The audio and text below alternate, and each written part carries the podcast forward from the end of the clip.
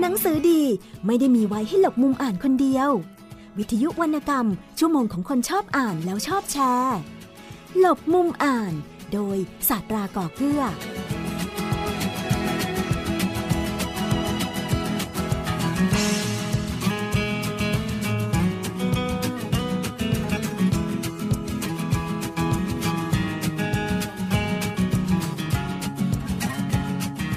วัสดีครับคุณผู้ฟังครับต้อนรับคุณผู้ฟังเข้าสู่รายการหลบมุมอ่าน กับผมสัตราก่อเกื้อลาที่นี่ วิทยุไทย PBS ออนไลน์ www.thaipbsonline.net วิทยุข่าวสารสาระ เพื่อสาธารณะและสังคมครับ ติดตามรับฟังรายการของเราได้ครับ ผ่านทางเว็บไซต์ www.thaipbsonline.net และผ่านแอปพลิเคชันครับ ไม่ว่าจะเป็นระบบปฏิบัติการ iOS และ Android ดาวน์โหลดเลยนะครับแอปพลิเคชันไทย PBS ครับส่วนการติดตามข่าวสาร แล้วก็กิจกรรมต่างๆ รวมถึงการรับฟังนะครับสามารถไปเลือกฟังผ่านทางแฟนเพจก็ได้ด้วยครับ ที่ไทย PBS Radio Fan ครับ รายการหลบมุมอ่านเป็นรายการที่จะทำให้คุณผู้ฟังนั้นอ่านหนังสือ เล่มโปรดอย่างมีอรรถรสมากยิ่งขึ้นครับเพราะเราจะทำให้คุณผู้ฟังนั้นได้รู้จักเบื้องหลังกว่าจะเป็นงานเขียน จากนักเขียนเองนะครับ จากนักแปลเอง หรือแม้แต่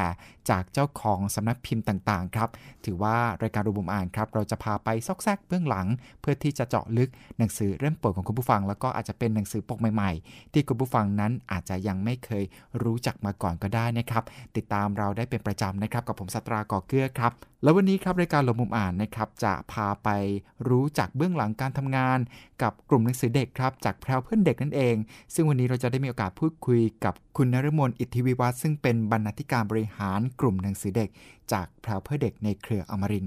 ช่วงนี้ไปฟังการพูดคุยระหว่างผมกับคุณนรมนกันครับ สวัสดีครับ สวัสดีค่ะ ครับผมตอนนี้อยู่ในตำแหน่งของบรรณาธิการบริหาร กลุ่มหนังสือเด็กใช่ไหมครับ ใช่ค่ะ ครับ ก็ดูแลหนังสือเด็กตั้งแต่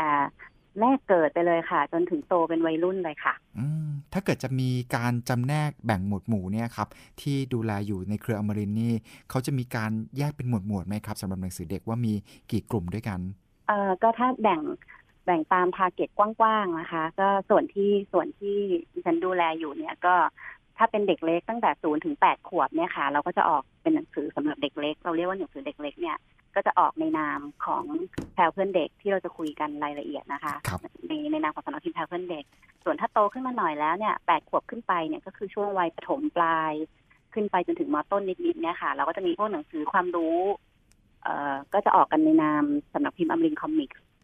ก็รวมทั้งการ์ตูนด้วย รวมทั้งหนังสือภาพ หนังสือเทคนิคพิเศษต่างๆ ที่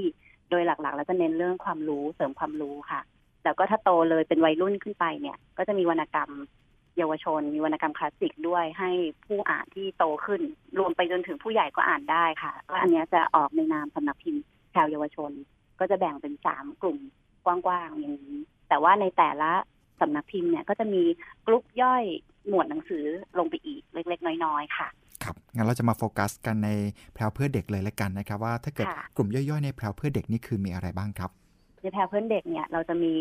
เอ่อเราก็มีการแบ่งหลายแบบหลักๆเนี่ยเราจะแบ่งตาม target ตามอายุของเด็กค่ะ ก็จะมีหนังสือสำหรับเด็กเล็กเนี่ยศูนย์ถึงสามขวบ แล้วก็จะมีหนังสือที่สามถึงหกขวบ แล้วก็หกขวบขึ้นไป แล้วก็นอกจากนั้นเนี่ยจะแบ่งเป็นทั้งหนังสือภาพ ถ้าแบ่งตามรูปแบบของหนังสือนะคะ มีหนังสือภาพ มีหนังสือ activity book ก็คืออฝึกทักษะทั้งหลาย แล้วก็หนังสือคู่มือพ่อแม่ที่เป็นหนังสืออ่านให้พ่อแม่ อ่านเกี่ยวกับความรู้เกี่ยวกับเรื่องการเลี้ยงลูก เทคนิคการใช้หนังสืออะไรอย่างเงี้ยค่ะ อืมครับ แต่ละกลุ่มแต่ละ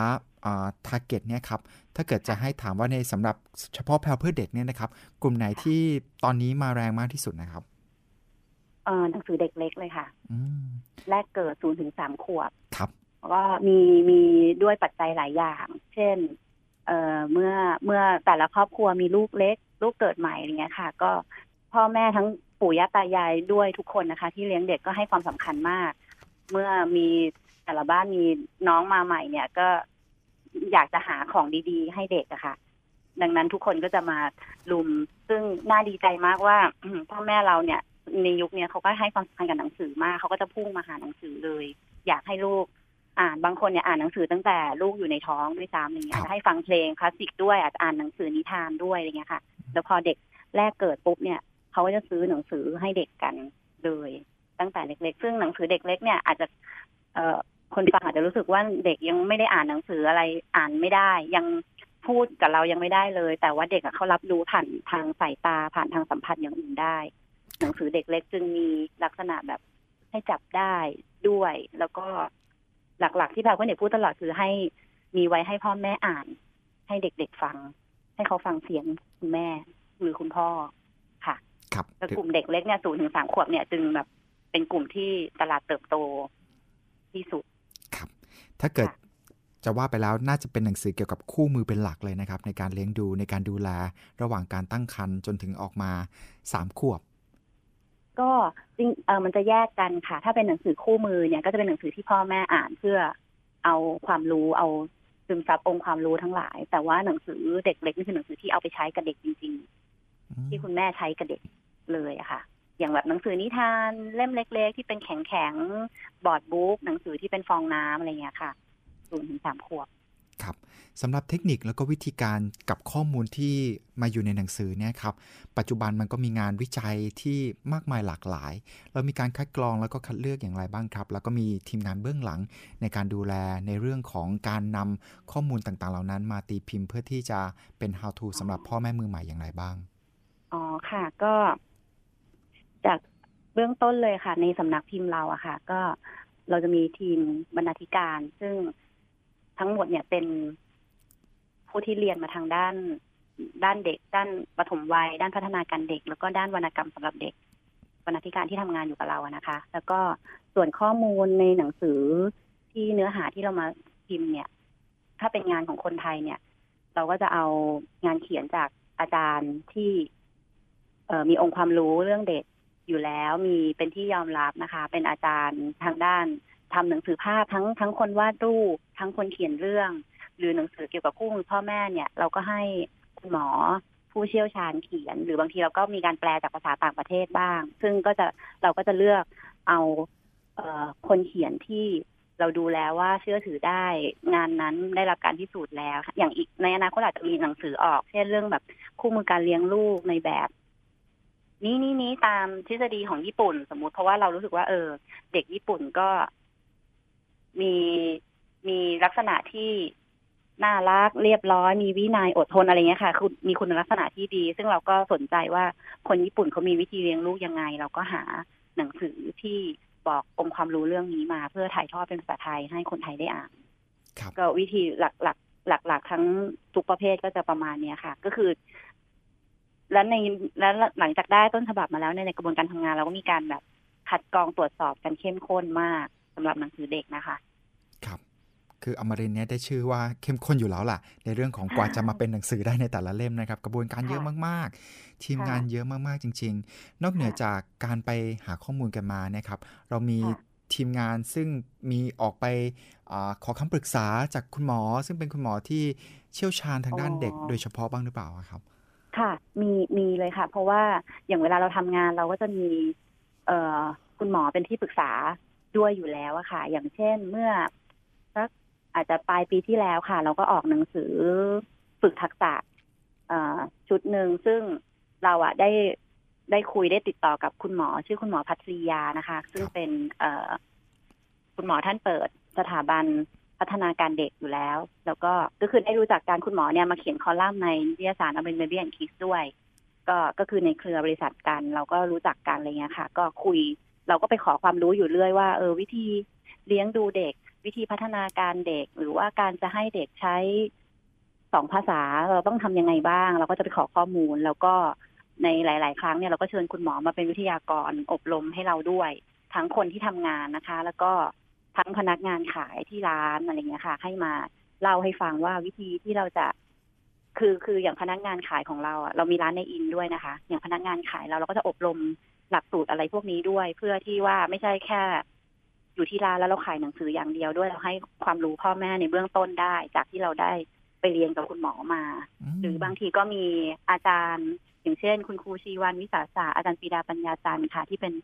ทั้งคุณครูด้วยสอนอนุบาลด้วยแล้วก็เป็นนักวาดภาพประกอบนักเขียนนิทานให้เราอะค่ะ เราก็ได้คุยกับท่านอยู่เรื่อยๆ ให้ความรู้อยู่เรื่อยๆ แล้วก็เชิญอาจารย์มาเป็น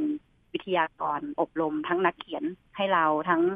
คนทำงานอะไรเงี้ยอยู่สม่ำเสมอค่ะ ว่าเราจะได้เข้าใจตรงกันว่าการใช้หนังสือเด็กต้องทำยังไงบ้าง แล้วก็จะได้สื่อสารออกไปให้คนอ่านเข้าใจเหมือนเราอะไรเงี้ยค่ะ ครับ นอกเหนือจากองค์ความรู้ใหม่ ๆ ที่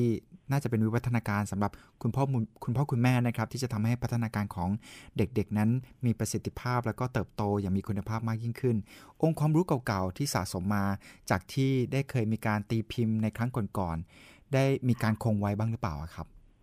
แล้วก็มีการพิสูจน์อย่างไรว่าอันนี้เนี่ยดีสุดได้ผลสุดมี feedback กลับมายังไงบ้าง ก็เออหนังสือเด็กเนี่ยแปลกอยู่อย่างหนึ่งก็คือว่าอย่างอย่างหนังสือทั่วไปนะคะ ในในร้านหนังสืออะไรเงี้ยค่ะ พอหนังสือใหม่ออกมาปุ๊บไปวางขายเนี่ย ก็จะขายอยู่ระยะเวลาหนึ่ง อาจจะสามเดือนห้าเดือน ถ้าหนังสือขายดีจะขายอยู่นานแต่หนังสือเด็กเนี่ยค่ะ เช่นหนังสือนิทานเด็กที่เป็นปกแข็งเป็นภาพที่เหมือนว่ามีตัวหนังสือน้อยๆ เนี่ยนะคะ มันจะขายช่วงเวลาการขายมันไม่เหมือน มันไม่เหมือนหนังสือเหล่านั้นครับ เช่นเรามีหนังสือเรื่องอีเลงเค้งโค้งเป็นนิทาน หน้าปกเขียวๆค่ะเป็นตัวห่านเจ้าห่านตัวนี้ชื่ออีเลงเค้งโค้งอาจจะอาจจะเคยได้ อาจจะเคยได้ยินหลายเล่มเลยล่ะ ค่ะ เป็นมีเป็นชุด เล่มเล่มหนึ่งเนี่ย เอ่อออกมาเมื่อปีสองพันห้าร้อยสามสิบเจ็ดโอ้โห จนทุกวันนี้ก็ยังขายอยู่นะคะ ยังมีอยู่ในหน้าร้านเออจนเราเปลี่ยนปกเนี่ยเราต้องเขียนว่าฉบับครบรอบเดี๋ยวยี่สิบสองปีแล้วนะอะไรอย่างเงี้ย คือหนังสือเด็กอะเนื่องจากว่า อ่า เนื่องจากว่ากระบวน กระบวนการคิดของนักเขียนนักเขียนหนังสือภาพสำหรับเด็กเนี่ยคือคิดกันมาเยอะแล้วแหละว่า แต่ละหน้าแต่ละหน้าเรื่องที่เล่าเนี่ย มันตอบสนองต่อเด็กอย่างไรนู่นนี่อะนะนั่นเรื่องหนึ่งนะคะ แล้วก็อีกปัจจัยหนึ่งคือ ทุกๆวันมีเด็กเกิดใหม่ มาตลอดอะคะ่ะ คือพอเด็กคนนี้อ่านโตไปแล้ว เดี๋ยวตลอดเวลาเรามีเด็กเข้ามาแทน เพราะฉะนั้นหนังสือเล่มหนึ่งนิทานเล่มหนึ่งเนี่ย มันจะอยู่ไปได้ตลอดคือคือการการที่ ศิลปินหรือนักเขียนนิทานเนี่ยเขาเขียนออกมาเนี่ย มันเขารู้อยู่แล้วว่า เด็กชอบแบบนี้ ถ้าเราจะสอนเด็กเรื่องการอ่านออกเสียง เราใส่คำคล้องจองลงท้ายว่าอีเล้งเค้งโค้ง เด็กก็จะได้หัดออกเสียงอะไรเงี้ยค่ะเด็กแล้วเด็กทุกๆคน โดยธรรมชาติของเด็กทุกๆคนก็จะต้องตอบสนองต่อพัฒนาการแบบนี้ ต่อการฝึกพัฒนาการแบบนี้เหมือนกัน ดังนั้นจึง การที่หนังสือเราบางเล่มที่อยู่มาถึงยี่สิบสองปีเงี้ยค่ะ พี่ว่ามันก็พิสูจน์ พิสูจน์ความเขาเรียกอะไรอะ เอ่อพิสูจน์คุณภาพด้วยแล้วก็การเรียกว่าเหมือนเป็นการตอบสนองต่อเด็กได้จริง ๆ อะไรเงี้ยค่ะ ถือได้ว่าเอาไปใช้กับเด็กนี่ได้ผลดีทีเดียว เด็กให้ความสนใจเอาไปใช้กับเด็กได้ผลค่ะแล้วก็ทำให้เด็กนั้นมีพัฒนาการตามที่ผู้ที่เขียนขึ้นมาประสงค์ให้เป็นอย่างนั้นด้วย ใช่ครับถือว่ายาวนานทีเดียวนะครับ เพราะว่าผมก็เห็นอีเลนเคงโค้งเนี่ยอยู่บ่อยๆเหมือนกันแล้วก็จะมีเล่มใหม่ๆปกใหม่ๆก็บางทีก็เข้าใจว่าเอ๊ะเป็นการเขียนขึ้นมาเป็นเล่มใหม่ๆหรือเปล่าออกเพิ่งทราบว่าเป็นหนังสือที่เป็นตำนานเหมือนกันนะครับของของทางแพรเพื่อนเด็กนะครับมีคุณผู้ฟังครับสงสัยเหมือนกันในเรื่องราวของการวาดการให้สีการจัดวางตัวหนังสือเนี่ยครับในเด็กแต่ละช่วงวัยเนี่ยครับมีเทคนิควิธีการแตกต่างกันไหมครับ แล้วก็มีหลักคิดวิธีการอย่างไรบ้าง อืม ก็คือเอ่อเรื่องเรื่อง ถ้าเจาะไปเรื่องภาพเนี่ย มันก็ต้องดูไปตามพัฒนาการของเด็ก เช่น อันนี้อาจจะให้คำตอบได้ไม่ละเอียดนักนะคะ เพราะว่าเดี๋ยวมันเป็นเรื่องการแพทย์ซะเกินไปอะไรเงี้ยก็มันจะมีว่าช่วงอายุเท่าศูนย์ถึงสี่สามเดือน เด็กจะตอบสนองได้แค่นี้ อาจจะเห็นภาพแค่นี้นู่นนี้นู่นนี้อะไรเงี้ยค่ะ ซึ่งเอ่อพัฒนาการอันเนี้ย พัฒนาการของเด็กอันเนี้ย คนที่ทำงานหนังสือเด็ก ภาพประกอบหนังสือเด็กเนี่ย ก็จะต้องศึกษาเรื่องพวกนี้ แล้วก็อย่างเช่นหนังสือเด็กที่เล็กมาก ๆเลยเนี่ย เอาเป็นสโคปกว้างๆนะคะ เขาจะเห็นรายละเอียดยังไม่ชัด เด็กที่แบบแรกเกิดมาไม่กี่เดือนเนี่ยค่ะ ยังจะเห็นรายละเอียดได้ไม่ชัด ดังนั้นหนังสือที่จะให้เด็กวัยไม่เกินหกเดือนดูอย่างเงี้ย จะต้องเป็น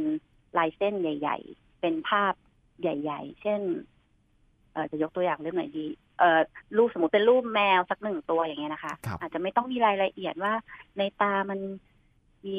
สีอะไรขนยุบยิบคือลายเส้นมันจะต้องไม่ไม่ยุบยับไม่ไม่ละเอียดเกินไปเพราะว่าตาเด็กยังจับรายละเอียดขนาดนั้นไม่ได้ แล้วก็สีเนี่ยอาจจะต้อง ไม่จำเป็นเสมอไปว่าจะต้องเป็นสีแจนๆสีแดงแป๊ดแป๊ดสี สีเข้มๆไม่จำเป็นเสมอไป เพราะว่าเด็กยังไม่ได้แยกแยะสีได้มากขนาดนั้นสำหรับเด็กเล็กนะคะ เมื่อสักประมาณช่วงในสองปีที่ผ่านมาค่ะ มันก็มีงานวิจัยใหม่เกิดขึ้น แต่ก็ต้องอาจจะต้องอาศัยเวลาพิสูจน์ด้วยคือทางจากทางอังกฤษนะคะเขาก็ทำวิจัยกันว่าทำการทดลองกันว่า เด็กแรกเกิดเนี่ยถึงอาจจะถึงหนึ่งขวบด้วยซ้ำเนี่ยอชอบคือตอบสนองกับภาพที่เป็นขาวดำมากกว่า เขาก็ทำการทดลองเขาทำหนังสือเด็กออกมาที่มันเป็นภาพขาวดำค่ะ เช่น สมมุติเรื่องรูปทรงสี่เหลี่ยมวงกลมอะไรก็ตามที่อยากจะให้เด็กเรียนรู้นะคะ แต่ว่าเป็นขาวกระดำเท่านั้นมีลายเส้นน้อยๆอะไรเงี้ยจะใส่จุดใส่อะไรก็ตาม ซึ่งเขาก็ทำการทดลอง มันก็มีรายละเอียดของงานวิจัยเขาก็ทำการทดลองมาแล้วเขาก็ได้ผลออกมาว่า เด็กตอบสนองต่อภาพขาวดำได้ดีเท่าๆกับภาพสีหรือจะดีกว่า เพราะว่าเด็กอาจจะไม่ได้แยกแยะระหว่าง สีเขียวใบตองกับสีเขียว สีเขียวหัวเป็ดอะไรเงี้ยนึกออกไหมคะครับอ่าเด็กตาเขายังไม่จำแนกขนาดนั้น ดังนั้นจึงหนังสือสำหรับเด็กอะ จะต้องสีไม่ฉูดฉาดมากเกินไป แล้วก็ลายเส้นไม่ลกลุงลัง ไม่ซับซ้อนเกินไป ต้องเห็นใหญ่ ๆ เมื่อโตขึ้นมาหน่อย ก็อาจจะใส่รายละเอียดเพิ่มลงไปบ้าง อาจจะใส่ข้อมูลที่เป็นความจริงลงไปในภาพได้ เด็กอาจจะอยากรู้จักว่าลูกหมาเนี่ย ขนมันเป็นยังไงเท้าเป็นยังไงอะไรเงี้ย เมื่อเลยสองขวบขึ้นมา ก็อาจจะใส่รายละเอียดลงไป ถ้าเด็กโตเลยสักเลยเริ่มเข้าอนุบาลแล้วเลยช่วงปฐมวัยอาจจะอยากเห็นภาพที่เป็นภาพถ่ายบ้างผสมเข้าไปบ้าง ดอกไม้ดอกนี้ที่เป็นภาพถ่ายจริง ๆ เป็นยังไง แต่ช่วงเด็กเล็กอะ่ะแนะนำให้คุณคุณพ่อคุณแม่ให้ลูกๆดูเป็นภาพวาดที่ลายเส้นไม่ซับซ้อนก็จะเหมาะกับเขามากกว่า ทำนองนี้ค่ะซึ่งจริง ๆ ทางทีมงานก็ได้มีการจำแนกไว้เรียบร้อยแล้ว คือก็สะดวกสบายมากๆอยู่แล้วสำหรับผู้ที่ต้องการเอาไปพัฒนาลูกๆของตัวเองนะครับ ครับผม อย่างของหนังสือของแพรเพื่อนเด็กอย่างที่ด้านหลังทุกเล่มเราก็จะบอกค่ะว่าสำหรับเด็กอายุเท่าไหร่ เล่มนี้สำหรับศูนย์ถึงสามขวบ ถ้าเลยสามขวบแล้วอาจจะให้เขาเริ่มอ่านเองได้ หรือถ้าหกขวบ หรือเออให้พ่อแม่อ่านให้ฟัง ถ้าเลยหกขวบแล้วเริ่มอ่านเองได้เราจะบอกไว้ที่ปกด้านหลังทุกเล่มของแพรเพื่อนเด็กค่ะครับก็แต่ละช่วงวัย0ถึง3 3ถึง6แล้วก็6ขวบขึ้นไปค่ะครับผมการ จัดหนังสือครับไม่ว่าจะเป็นเรื่องของรูปแบบนะครับ หรือแม้แต่การจัดวางภาพหรือว่าองค์ประกอบต่างๆ ที่ทำให้แพรเพื่อนเด็กมีความแตกต่าง จากสำนักพิมพ์อื่น ๆ ที่พอเห็นหนังสืออันนี้แล้วยังไม่ต้องอ่านเลยว่าสำนักพิมพ์อะไร แต่ทำให้รู้ว่าเนี่ยแหละคือลายเส้นของแพรเพื่อนเด็กมีไหมครับที่ทำให้เราทราบอย่างนั้น หมายถึงว่าเอกลักษณ์ของแพรเพื่อนเด็กเนี่ยนะคะก็จริง ๆ จริง ๆ หนังสือของแพรเพื่อนเด็กที่เราทำทำออกไปอะค่ะ เราก็พยายามจะรู้ใจเด็ก พยายามจะเข้าใจเด็กพยายามจะเราเราเราทำความเข้าใจว่าเด็กชอบแบบไหน แล้วเราก็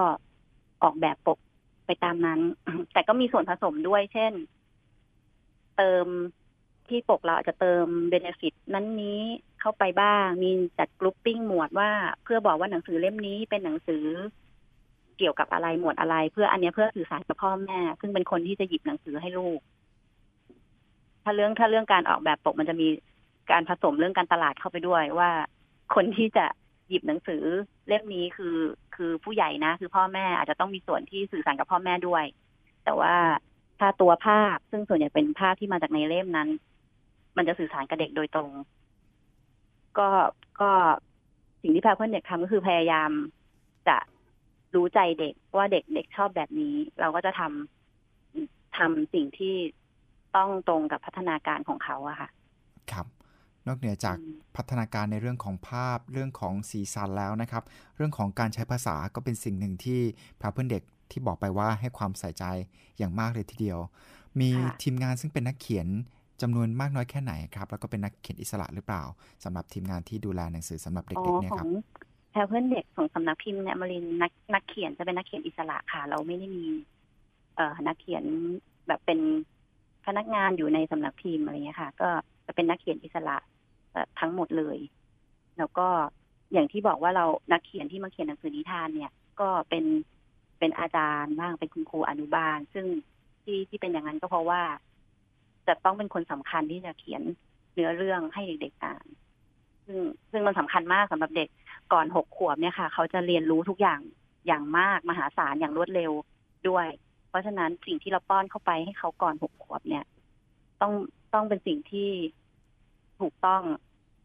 เท่านั้น เพราะว่าถ้าเกิดเราใช้ภาษาผิด หรือใช้คำผิด หรือแม้แต่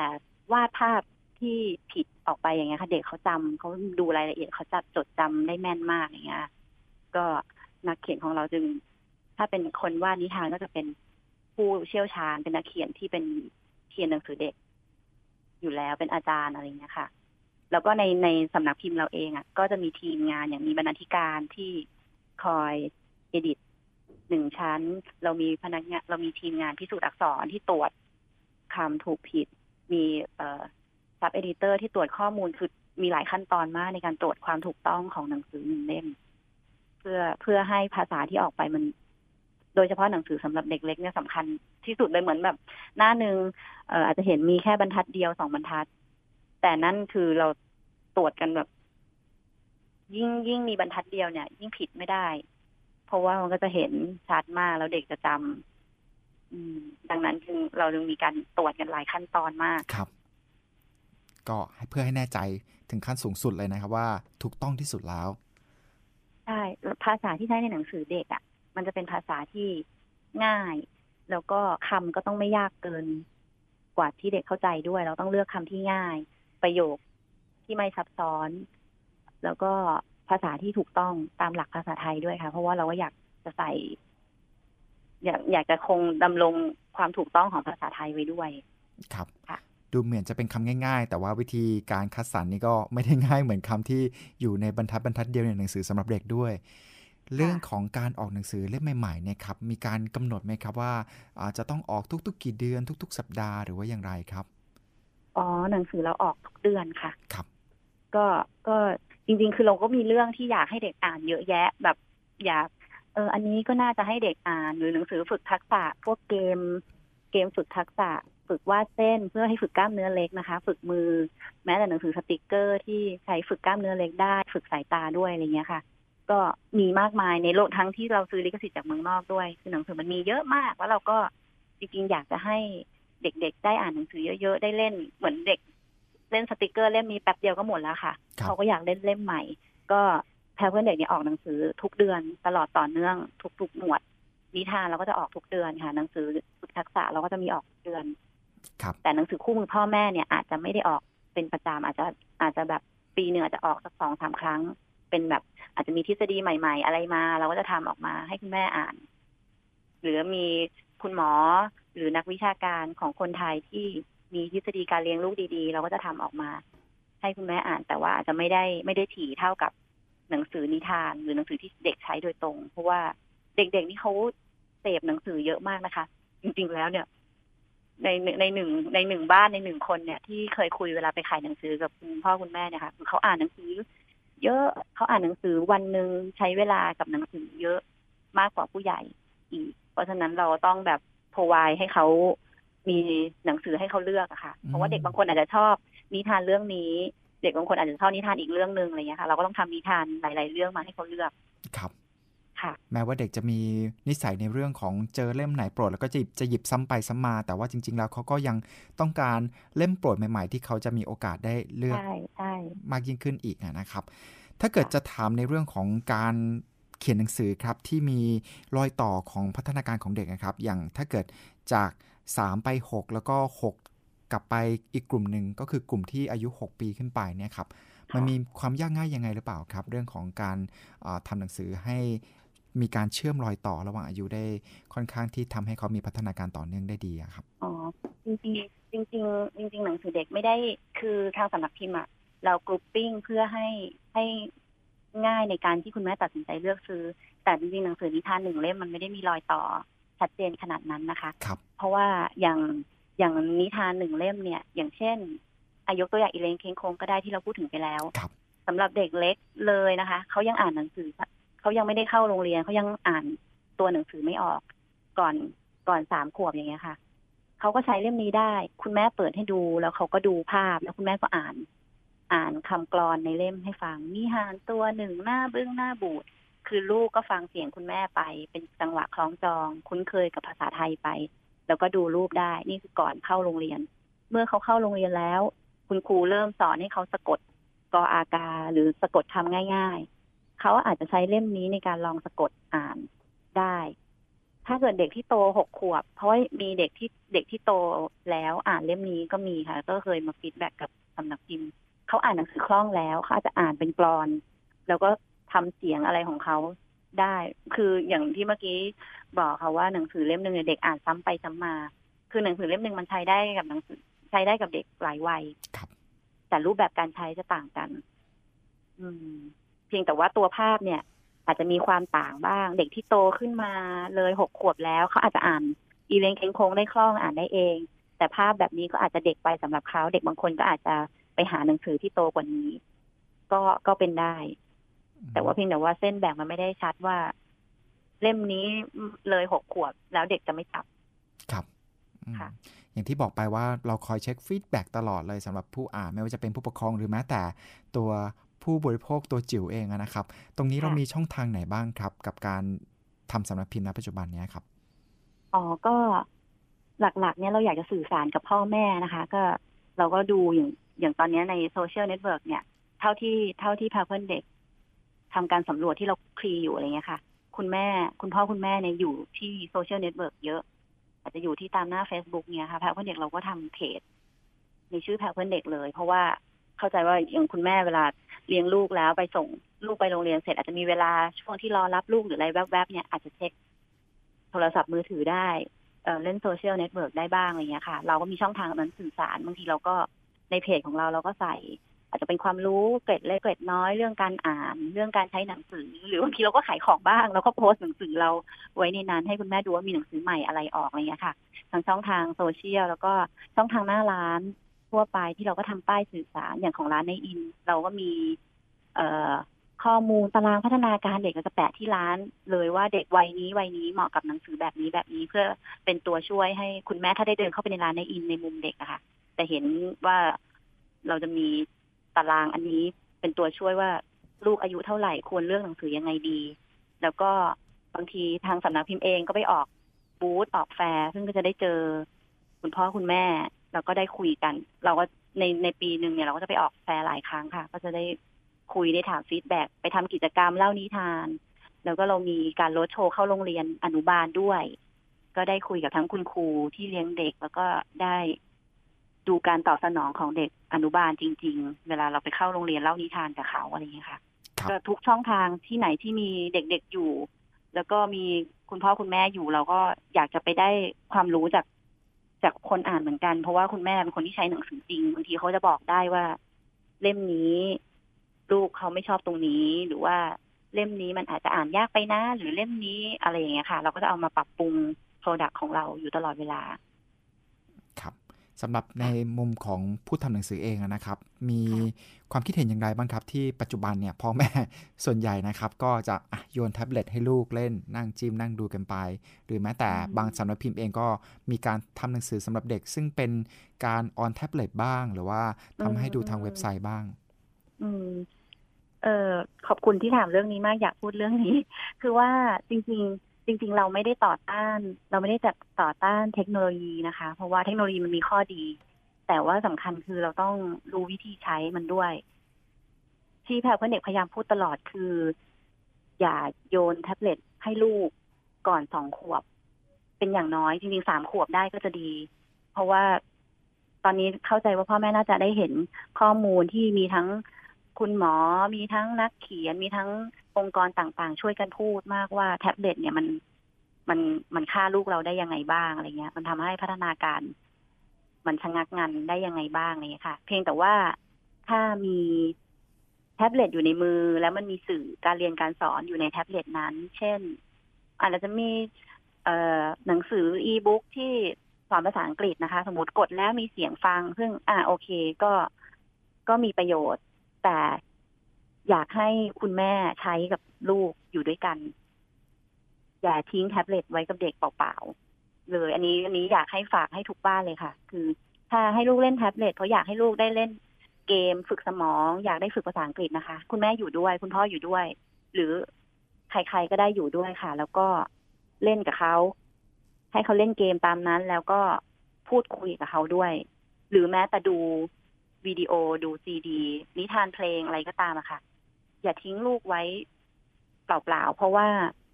เออมันมีงานวิจัยมาเยอะแยะ แล้ว ซึ่งน่าจะเห็นตามสื่อต่างๆ มากมายว่ามันเป็น one way communication เมื่อเด็กดู ไม่ว่าจะเป็นจอจอทีวี หรือว่าจอแท็บเล็ตก็ตาม เด็กเขานิ่งเขาไม่ได้ตอบสนองเขารับภาพทางสายตาเสร็จแล้วเขาก็ดูดซับเหล่านั้นเข้าไปเข้าไปจน แต่เขาไม่ได้ขยับเขาไม่ได้พูด พัฒนาการด้านอื่นมันจะไม่ได้ทำงาน มันต่างจากหนังสือตรงที่เวลาอ่านหนังสือกันเนี่ย เขาได้พูด เขาได้ถามเขาชี้อยู่กับคุณแม่ได้ว่า อันนี้อะไรอันนั้นอะไรแล้วในภาพเนี่ย มันตีความได้เยอะมัน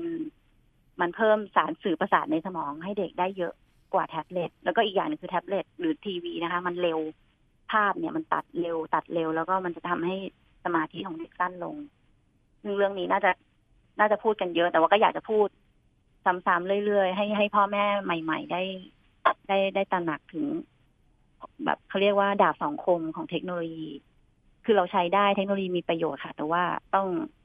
ใช้ด้วยกันส่วนสำคัญของหนังสือของแพรเพื่อนเด็กนะคะ ที่อีกจุดหนึ่งที่เราอยากอยากเน้นก็คือ หนังสือมันเป็นเครื่องมือที่ให้คุณพ่อคุณแม่ได้มีใช้เวลาอยู่กับลูก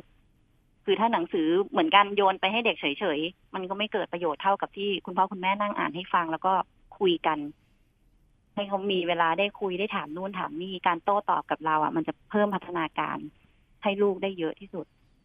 มันมีอ่าคุณหมอ คุณหมอนายแพทย์ประเสริฐผลิตผลการพิมพ์อะค่ะ ซึ่งก็เป็นคุณหมอด้านด้านด้านเด็ก แล้วก็ท่านก็ออกมาพูดเรื่องนี้อยู่เรื่อยๆว่าของเล่นที่ดีที่สุดสำหรับลูก ไม่ไม่ใช่ต้องไปหาซื้อมาจากที่ไหน แต่คือตัวคุณพ่อคุณแม่ที่เล่นอยู่กับเขา ที่จะเสริมพัฒนาการเขาได้ดีที่สุด อยากฝากให้คุณพ่อคุณแม่ทุกคนแบบนึกถึงข้อนี้ให้เยอะๆสำคัญมากมนุษย์ควรจะเติบโตมากับมนุษย์นะครับ ที่เป็นมนุษย์เลี้ยงดู ไม่ใช่อุปกรณ์อะไรก็ตามแต่ ที่ผิดมันโต้ตอบเราไม่ได้มันมันพูด คือมันอาจจะมีเสียงออกมานะคะ แต่ว่ามันไม่ได้สื่อสาร มันไม่ได้ตีความ เราก็ไม่ได้ตีเด็กก็ไม่ได้ตีความอะไรอะไรเงี้ยค่ะเราก็ไม่ได้ขยับด้วยนั่งนิ่งๆมันมีฝรั่งเขาเคยทำภาพ ออกมาชุดหนึ่งเพื่อรณรงค์เรื่องนี้ค่ะ เป็นภาพเด็กเขาเป็นถ่ายภาพขาวดำเด็กที่นั่งจ้องจอแล้วก็ ไม่รู้เหมือนกันว่าจะให้ผู้ฟังได้ได้ดูภาพนี้จากทางไหนนะคะ แต่ว่าจากภาพถ่ายชุดนี้เราเห็นเลยว่าเด็ก จะเห็นแววตาของเด็กที่แบบ มันเหมือนซอมบี้อะค่ะ เด็กจะเหมือนซอมบี้นั่งจ้องจอที่มีแสงเรืองๆแล้วก็นั่งอยู่นิ่งๆแล้วก็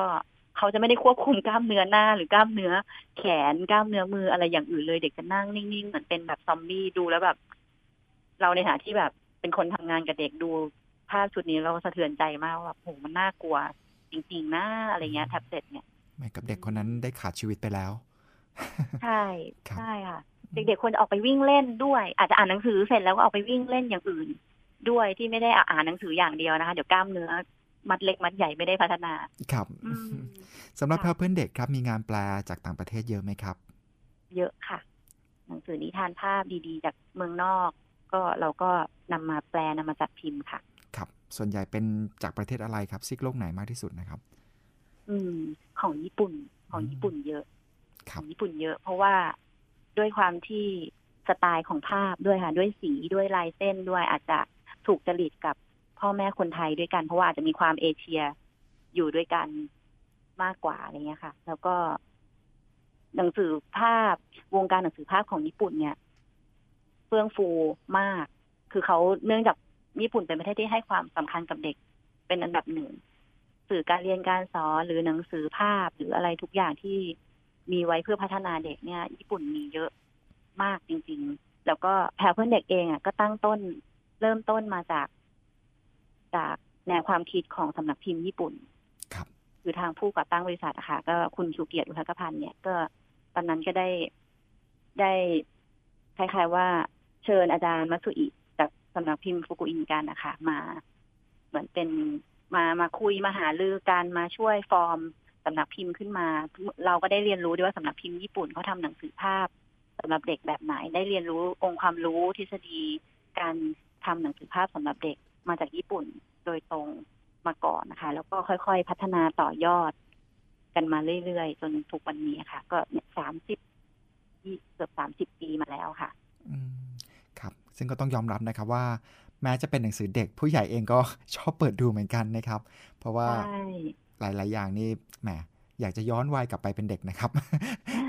ครับผม แล้วถ้าเกิดพูดในแง่ของการให้เด็ก ๆ ครับ ได้มีส่วนร่วมกับแพรเพื่อนเด็ก ไม่ว่าจะเป็นอาจจะได้ร่วมกิจกรรม ได้มาเป็นนักเขียนหน้าใหม่ตัวน้อย มีไหมครับกิจกรรมต่าง ๆ เหล่านี้อืมส่วนใหญ่กิจกรรมที่แพรเพื่อนเด็กไปเจอกับเด็กๆแล้วก็จะเป็น อาจจะเป็นกิจกรรมเล่านิทานหรือว่าเล่นเกมฝึกทักษะนู่นนี่ค่ะยังไม่ได้ยังไม่ได้เคยมีถึงขั้นให้มาเป็นนักเขียนตัวน้อย เพราะว่ารู้สึกว่าอาจจะอยากให้เด็กเป็นนักอ่านไปก่อนครับดีกว่าอะไรเงี้ยค่ะ ก็ยังยังไม่ได้ แต่ก็จะมีพวกอย่างเช่นว่า ในกิจกรรมในเพจเราอาจจะให้เด็กวาดรูประบายสีมาประกวดกันอะไรเงี้ยอาจจะก็เป็นกิจกรรมเสริมส่งเสริมไปเป็น แล้วแต่วาระอาจจะมีบ้างค่ะ แต่ว่าไม่ได้ ยังไม่มีนักเขียนที่เป็นที่เป็นเด็กครับในสำนักพิมพ์ค่ะ จริง ๆ จะได้นักเขียนดีๆนะจะต้องได้นักอ่านดีๆก่อนเป็นสเต็ปต่อไปในอนาคตใช่ใช่อยากให้เขาอยากให้เขาเป็นนักอ่าน คืออยากให้เขาคือคือช่วงสำคัญศูนย์ถึงหกขวบเนี่ยมันสำคัญมาก ถ้าเขารักหนังสือในช่วงวัยนี้นะคะ โตขึ้นมันจะง่าย มันจะง่ายที่เขาให้อ่าน ไปต่อยอดที่เขาอ่านหนังสืออย่างอื่น คือคืออย่างเราทำสำนักพิมพ์ เราก็ทำหนังสือหลายกลุ่มเนี่ยเราจะคุยกันเรื่องนี้เยอะว่าเออคนเดี๋ยวนี้อ่านหนังสือน้อยลงหรือเปล่านะ เราจะทำไงให้อย่างเช่นคนที่เป็นวัยรุ่นหรือผู้ใหญ่โตขึ้นไปเขาหันมาอ่าน ซึ่งเราพบคำตอบอันนึงว่าถ้าตอนเด็กๆ แรกๆทาเกตแพลวเพื่อนเด็กเนี่ย ไม่รักอย่างแบบจับหนังสือไม่ติด แล้วก็เราจะไปปลูกฝังตอนโตเนี่ยยากมาก เลยทีเดียวค่ะ อยากให้คุณแม่เอ่อฉกฉวยช่วงเวลาเขาเรียกว่าโกลเด้นไทม์ของเด็กๆไว้ค่ะศูนย์ถึงหกขวบ ถ้าเราอยากจะปั้นเขาให้ไปทางไหนให้เป็นนักอ่าน อยากให้เขามีกิริยามายารยาทเรียบร้อย มีความรับผิดชอบมีวินัยหรืออะไรก็ตามนะคะศูนย์ถึงหกขวบนี่สำคัญมาก มันจะฟอร์มบุคลิกภาพของเด็กขึ้นมา ก็เราเนี่ยอยากให้เด็กๆเป็นนักอ่าน อยากให้เด็กอ่านหนังสือ เพราะว่าในหนังสือมันมี มันมีโลกใบใหญ่รออยู่ มันมีความรู้มี มีคำตอบของปัญหาอะไรหลาย ๆ อย่าง ให้ค้นคว้าได้ เวลาเด็กต้องโตไปต้องไปเรียนหนังสือ ยังไงก็ต้องอ่านหนังสือ ทั้งตำราเรียนทั้งหนังสือความรู้เสริมอื่น ๆ มันต้องใช้ทักษะการอ่าน ไปจนอย่างน้อยก็จบปริญญาตรีก็อีกยี่สิบปีอะไรเงี้ยนะคะ ก็เลยอยากให้เขาเป็นนักอ่านตัวน้อย อยากให้เขาเป็นนักการอ่าน ตั้งแต่ต้น ๆ ของช่วงวัยค่ะ ตั้งแต่ช่วงชีวิต ครับ ทีมงานพราเพื่อเด็กเองเนี่ยครับ ส่วนใหญ่มีลูกกันหมดเลยหรือเปล่าครับ ดูจะต้องเป็นอะไรที่เข้าใจเด็กมากๆ ก็มีบ้างมีลูกบ้างค่ะ แต่ว่าอย่างบรรณาธิการเนี่ยค่ะ ก็ไม่ไม่มีลูกค่ะ ก็อาจจะยังอายุอายุไม่เยอะมาก ในในในคณะกรรมการเรามีทั้งอายุมากอายุน้อยนะคะก็มีเรื่องโจ๊กเล่นๆว่า คือสำนักพิมพ์เราตั้งมาประมาณ ตั้งแต่ปีสองตั้งแต่ปีสามหกก็เนี่ยยี่สิบกว่าปีมานี้เนี่ย บรรณาธิการที่เป็นเป็นเฮดเป็นบรรณาธิการของสำนักพิมพ์เราเด็กอะ ทุกคนล้วนไม่มีลูกหมดเลย ก็เป็นเรื่องเป็นเรื่องแซวกันขำๆว่าอืมรู้ดีเรื่องเด็กทุกอย่าง แต่ว่าไม่มีลูกเองอะไรอย่างเงี้ยค่ะ ครับ แต่จริงๆแล้วคือคือองค์ความรู้เหล่านี้เราก็หามาจาก หามาจากคุณหมอ หามาจากผู้เชี่ยวชาญแล้วจริง ๆ เราถึงเราไม่มีลูกแต่ว่าเราก็มีหลานค่ะ เราก็เลี้ยงหลานเลี้ยงน้องเลี้ยง แวดล้อมเราเนี่ยก็มีเด็ก พียงแค่ว่าเราไม่ได้มีลูกลูกเองเท่านั้น ครับผมก็ยังได้มีโอกาสใกล้ชิดเด็กแล้วก็แน่นอนครับสำคัญมากผู้ทำหนังสือก็คือ ได้มีโอกาสฟัง จากผู้ที่เป็นนักอ่านเองก็คือกลุ่มคนที่อ่านหนังสือของเราเองรวมถึงผู้ปกครองที่นำหนังสือเราไปในการเรียนดูบุตรหลานของเขาอะนะครับ ถ้าเกิดถามว่าคุณนมนครับกว่าจะมาถึงจุดนี้ครับจุดที่เป็นบรรณาธิการได้ อย่างน้อยเนี่ยก็จะต้องมีนิสัยในเรื่องราวของการรักการอ่านอย่างแน่นอนทีเดียว ตรงนี้นี่คือเริ่มต้นที่อย่างไรครับ กว่าจะมาถึงจุดนี้ได้กับการอยู่ในตำแหน่งนี้นี่ยครับอ๋อก็เออต้องต้อง คือตั้งแต่ตั้งแต่แรกเริ่มมาตั้งแต่เรียนหนังสือมาค่ะ ก็เป็นคนชอบอ่านหนังสือ แล้วก็อยากทำงานหนังสือมาตั้งแต่แรกก็เข้ามาสมัครงาน แล้วก็ก็ก็ทำงานที่นี่มาเรื่อยๆค่ะ เริ่มจากมาเป็นพนักงานพิสูจน์อักษรคนที่ตรวจคำถูกคำผิดนะคะ ก่อนจะพิมพ์หนังสือแล้วก็ก็ทำมาเรื่อยๆ ก็เปลี่ยนตำแหน่งมาเรื่อยๆ มาเป็นผู้ช่วยบรรณาธิการบ้างมาเป็นบรรณาธิการอะไรเงี้ยค่ะ แล้วก็เมื่ออยู่มานานๆเนี่ย ก็ในกลุ่มหนังสือเด็กเนี่ย คือเมื่อก่อนเนี่ย ดิฉันเป็นผู้ช่วยบรรณาธิการใช่ไหมคะก็จะมีพี่ๆที่เป็นบรรณาธิการหนังสือเด็ก ซึ่งท่านก็อายุเยอะขึ้นเรื่อยๆ ก็ ก็ค่อยๆถอนตัวออกไปอะไรเงี้ยค่ะ ก็ทางบริษัทก็เห็นว่าเราก็เป็นผู้ช่วยมาก็คุกคีได้ซึมซับความรู้ อันนี้มาแล้วก็ให้มาลองทำให้โอกาสมาลองทำเป็นบรรณาธิการอะไรเงี้ย ซึ่งต้องบอกว่าโดยเฉพาะตัวดิฉันเองเนี่ยอาจจะไม่ได้เรียนจบมาโดยตรงด้านด้านปฐมวัยหรือด้านวรรณกรรมเด็ก แต่ว่า แต่ว่าเนื่องจากทำงานมาแล้วก็เก็บเล็กผสมน้อยเรียนรู้มาจากพี่ๆบกที่เคยทำมาก่อน ก็เลยบริษัทก็เลยให้โอกาสมาทำแต่ว่าตอนนี้น้องๆที่เป็นทีมงานบรรณาธิการเนี่ย ก็เราจะคัดเลือกคนที่เรียนโดยตรงมา เรียนเรื่องเรียนเรื่องเด็กมาโดยตรง เพราะว่าบางเรื่องก็มันต้องอาศัยองค์ความรู้จริงๆค่ะอย่างเรื่องพัฒนาการเด็กเรื่องอะไรเงี้ยดิฉันต้องมาเรียนทีหลังมามามาศึกษามาอ่าน เอาทีหลังด้วยเพิ่มเติมเพื่อมาประกอบการทำงานอื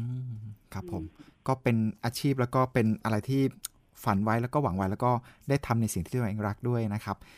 ถ้าเกิดถามในมุมมองครับกับตลาดหนังสือปัจจุบันไม่ใช่จำกัดว่าจะต้องเป็นเฉพาะหนังสือเด็กนะครับ กับค่ะหลายๆหลายๆสำนักพิมพ์ที่ตอนนี้ต้องบอกว่าโอ้โหหืดขึ้นคอเลยทีเดียวนะครับ กับการที่จะอืมคงอยู่บนแผงหนังสือ กับโลกที่มีการเปลี่ยนแปลงไป เทคโนโลยีเข้ามาอืมตรงนี้ มองอย่างไรบ้างครับ แล้วก็ในส่วนตัวมุมมองคิดว่าหนังสือจะยังมีโอกาสคงอยู่ต่อไปได้มากน้อยแค่ไหนค่ะอันนี้อันนี้ขอตอบในฐานะส่วนตัวนะครัคะบไม่ใช่ในฐานะบริษัท ก็จริงๆหมูเราคุย อย่างที่รับรู้กันเราคุยกันเยอะเรื่องเรื่องสภาพเศรษฐกิจด้วย แล้วก็มันเป็นเศรษฐกิจโดยรวมนะคะ แล้วก็ตลาดหนังสือเนื่องจากมีปัจจัยอื่น ๆ เช่นมันอาจจะมี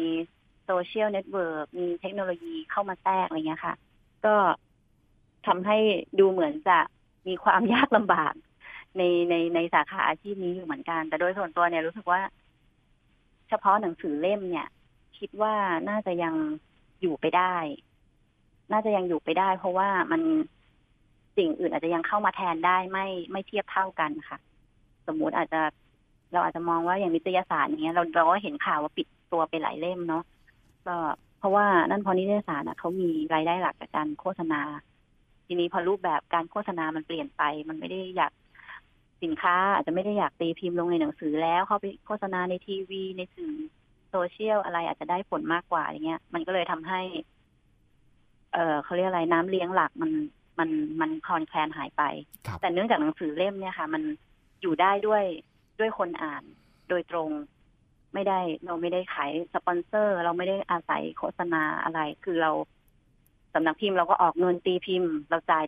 ลงทุนไปแล้วก็คนอ่านก็ช่วยซื้อหนังสือเรา เราก็เอาค่าหนังสือนั่นแหละ ก็มาหมุนมาลงทุนทำเล่มต่อไปอะไรเงี้ยนะคะ ก็ คือที่ที่มองว่ามันยังไม่หายไปก็เพราะว่า คนอ่านก็ยังมีอยู่ค่ะ คนที่ยังยังอ่านหนังสือรักรักการอ่านโดย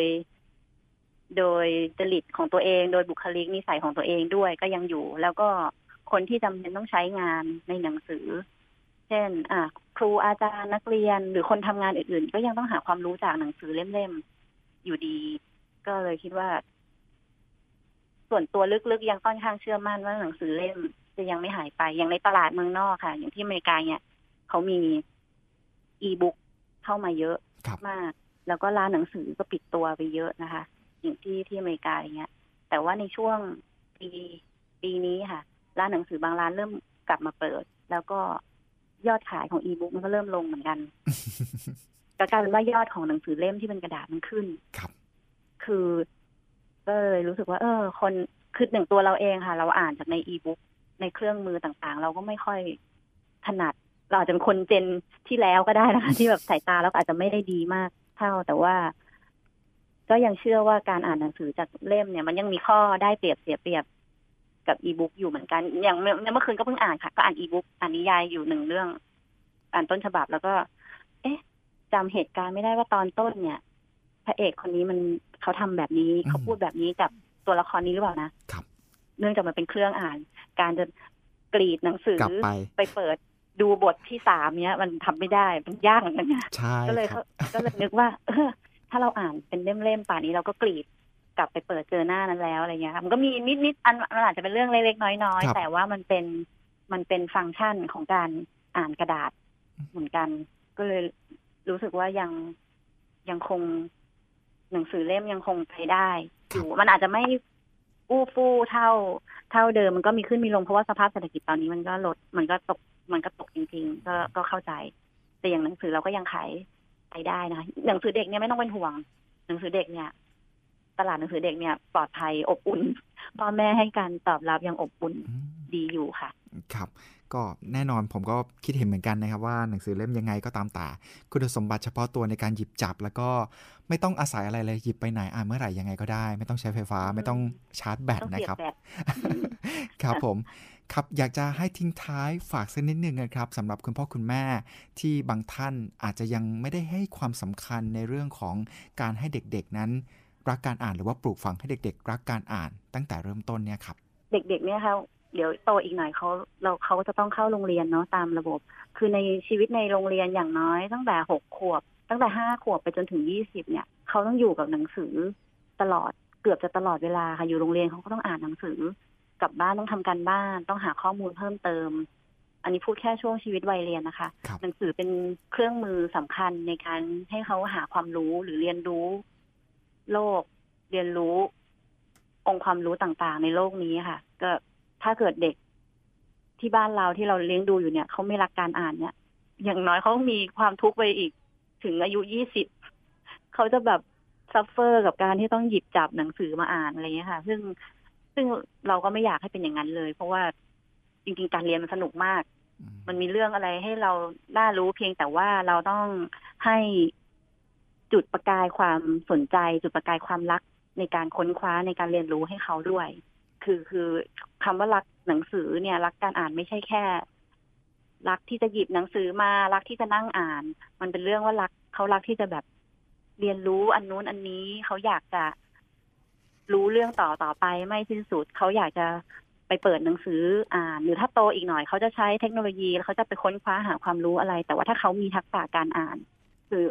เด็ก ๆ เดี๋ยวนี้นะคะ มันจะมีเด็กมัธยมอะไรเงี้ยเคยติดต่อมาที่สำนักพิมพ์เยอะแยะค่ะหนังสืออ่านนอกเวลาของเรา พี่ครับ ผมจะต้องส่งครู ผมขอเรื่องย่อเรื่องนี้หน่อยครับหรืออะไรอย่างเงี้ย คือเด็กเขาจะไม่หาทางลัดคือบางทีเขาก็เปิดเน็ต Google แล้วเขาก็กรอก แล้วเขาก็แปะรายงานส่งอาจารย์ เคยคุยกับอาจารย์มากมาย อาจารย์ก็ปวดหัวกันมากว่า